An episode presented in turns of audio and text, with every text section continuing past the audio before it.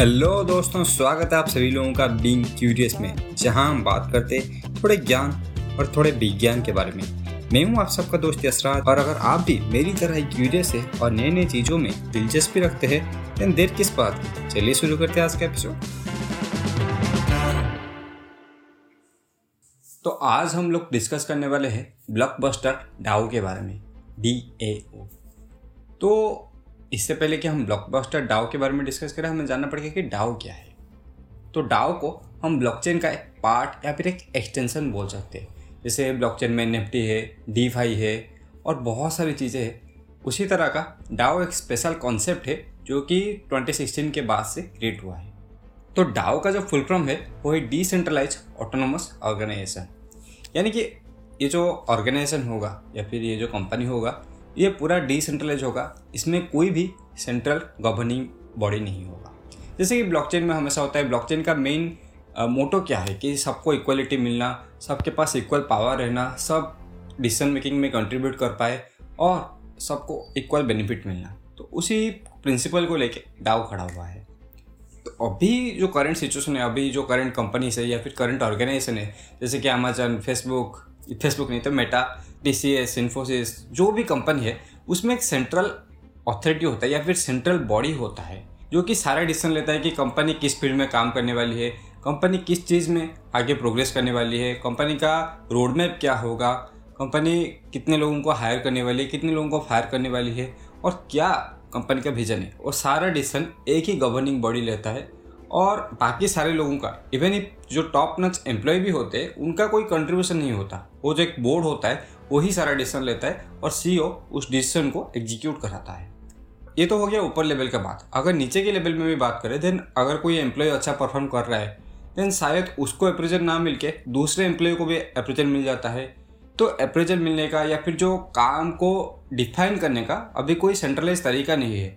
अगर मैनेजर को कोई एक एम्प्लॉय ज़्यादा पसंद है देन वो उसको ऑन साइड भेज देता है।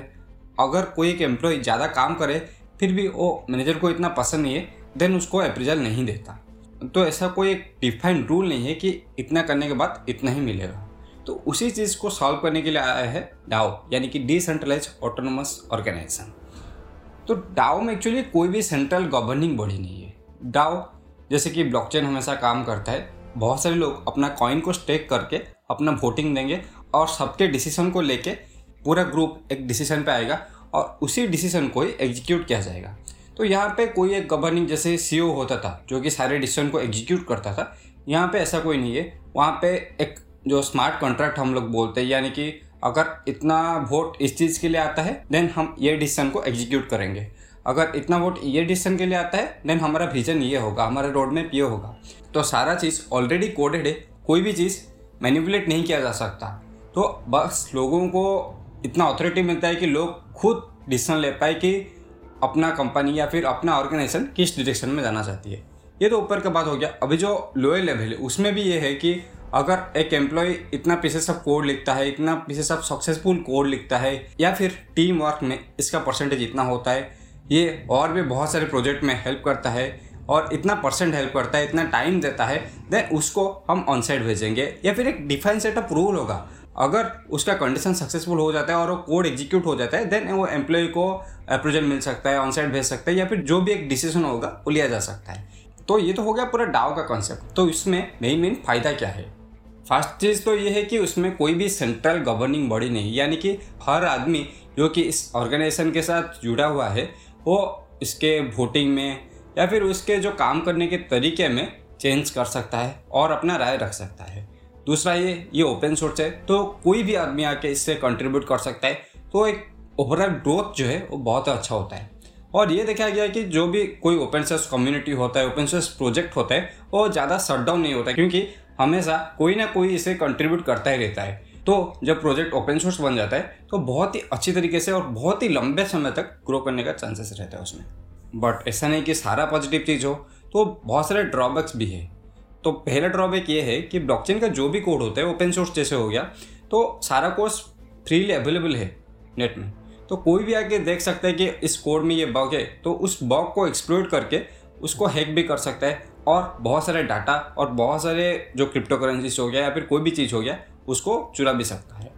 तो अभी तो हमने डाउ उसके एडवांटेजेस डिसएडवांटेजेस सारी चीज़ों को डिस्कस कर लिया। अभी जानते हैं कि ब्लॉकबस्टर डाउ क्या है। तो अगर आप लोगों को ब्लॉकबस्टर के बारे में आइडिया नहीं है देन मैं पहले ब्लॉकबस्टर थोड़ा समझा देता हूँ। तो ब्लॉकबस्टर ये कि नेटफ्लिक्स जब आया था, उससे पहले ब्लॉकबस्टर ये जो फ़िल्म इंडस्ट्री था, उस पर राज करता था। तो ये कंपनी क्या करता था कि इंटरनेट के आने से पहले आपको फ्राइडे या फिर किसी भी एक दिन आपके घर में एक सी आएगा जो भी आप मूवी आप देखना चाहते हैं, आप वो सीडी डाल के उस मूवी को देख लेते, उसके बाद उस सीडी को आप रिटर्न कर देते तो उसके बदले आपको कुछ फ़ीस देना पड़ेगा। लेकिन जब नेटफ्लिक्स आया और इंटरनेट का ज़माना आया तो ब्लॉकबस्टर उसके साथ इतना अच्छे से कोपअप नहीं कर पाया और इसके वजह से आज ब्लॉकबस्टर को कोई भी नहीं जानता। लेकिन ब्लॉकबस्टर अभी एक पूरा नेटफ्लिक्स का ही मॉडल लेके आ रहा है, लेकिन डाउ के वर्सन में। यानी कि हम पहली बार डिसेंट्रलाइज फ़िल्म इंडस्ट्री देखने वाले हैं, या फिर डिसेंट्रलाइज फ़िल्म प्लेटफॉर्म हम लोग देखने वाले हैं।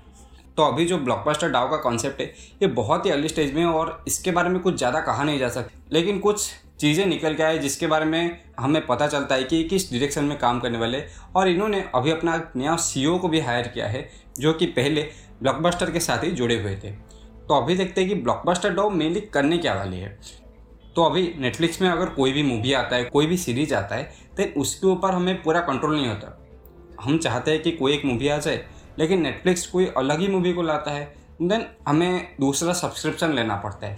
तो ब्लॉकबस्टर डाउ में क्या होगा कि लोग वोटिंग कर सकते हैं कि ये मूवी ब्लॉकबस्टर डाउ में आना चाहिए। तो जो मूवी लोग देखना चाहते हैं, वही मूवी आएगा और बाकी सारे जो रेंडम मूवीज़ है, वो नहीं आएगा। दूसरा चीज़, लोग किसी टॉपिक पे मूवी बनाना चाहते हैं या फिर जो ओरिजिनल सोर्स होता है, वो बनाना चाहते हैं। देन लोग वोटिंग कर सकते हैं हाँ हम कश्मीर इशू में एक सीरीज़ चाहते हैं। हम किसी एक इलेक्शन के इशू में एक सीरीज़ चाहते हैं। तो उसी स्पेसिफिक टॉपिक को फोकस करके वो कंपनी मूवीज़ या फिर सीरीज़ बनाने का काम करेगा। तो लोग पहले से मतलब सीरीज़ बनने से पहले से उसके साथ एंगेज रहेंगे और जब सीरीज़ होगा, जब सीरीज़ बन के रिलीज़ होगा तो लोग बहुत ज़्यादा इंटरेस्टेड होंगे देखने के लिए क्योंकि उनके चॉइस के बेसिस पर, उनके वोटिंग राइट्स के बेसिस पर वो सीरीज़ या फिर मूवी बनाता है। और तीसरा, और सबसे इम्पोर्टेंट चीज़ ये है कि जो एक्टर होते हैं, जो प्रोड्यूसर होते हैं, उन्हें बहुत ज़्यादा रिवार्ड मिलेगा और बहुत ज़्यादा मनी भी मिलेगा। क्योंकि अभी मेनली क्या होता है कि जो सेंट्रल बॉडी एक होता है, जो मूवी या फिर जो सीरीज़ का एक सेंट्रल बॉडी होता है, वो ही बहुत ज़्यादा पैसा ले जाते हैं, जो कि हम म्यूज़िक के केस में बोल सकते हैं म्यूज़िक लेबल्स जो होते हैं, वो seventy percent of the revenue ले जाते हैं। तो सिंगर को प्रोड्यूसर को कंपोजर को इतना पैसा नहीं मिलता। तो उसी तरह से जो मूवी इंडस्ट्री होता है, उसमें भी जो सेंट्रल बॉडी है, वो बहुत ज़्यादा रेवेन्यू ले जाते हैं। तो एक्टर होते हैं, जो प्रोड्यूसर होते हैं, जो स्टंटमैन होते हैं, उनको ज़्यादा पैसा नहीं मिलता। तो अगर इस तरह का कोई एक प्लेटफॉर्म आ जाता है, जो कि पूरा डिसेंट्रलाइज बेसिस पे काम करेगा देन जो एक्टर होते, जो प्रोड्यूसर होते, उन्हें अपना राइट्स मिल पाएगा। तो ये था पूरा डाव का कॉन्सेप्ट ये किस तरह से काम करता है, किस तरह से ये पूरे इंडस्ट्री को चेंज कर सकता है, और ये नेटफ्लिक्स को किस तरह से कंपटीशन दे सकता है। आई होप आप सभी लोगों को एपिसोड पसंद आया होगा। अगर आप ब्लॉकचेन या फिर बिटकॉइन के बारे में ज़्यादा जानना चाहते हैं, हम ऑलरेडी अपने यूट्यूब चैनल में इसके रिलेटेड दो वीडियो बना चुके हैं। मैं दोनों का लिंक डिस्क्रिप्शन में दे दूँगा। आप जाके प्लीज़ उसे चेकआउट कीजिए। और अगर ये एपिसोड आपको पसंद आया देन इस एपिसोड को लाइक कीजिए। और अगर आप स्पॉटिफाई या फिर अपल पॉडकास्ट में हमें सुन रहे देन हमें रेटिंग भी दे सकते हैं। तो इसी के साथ आज के एपिसोड को ख़त्म करते हैं। धन्यवाद।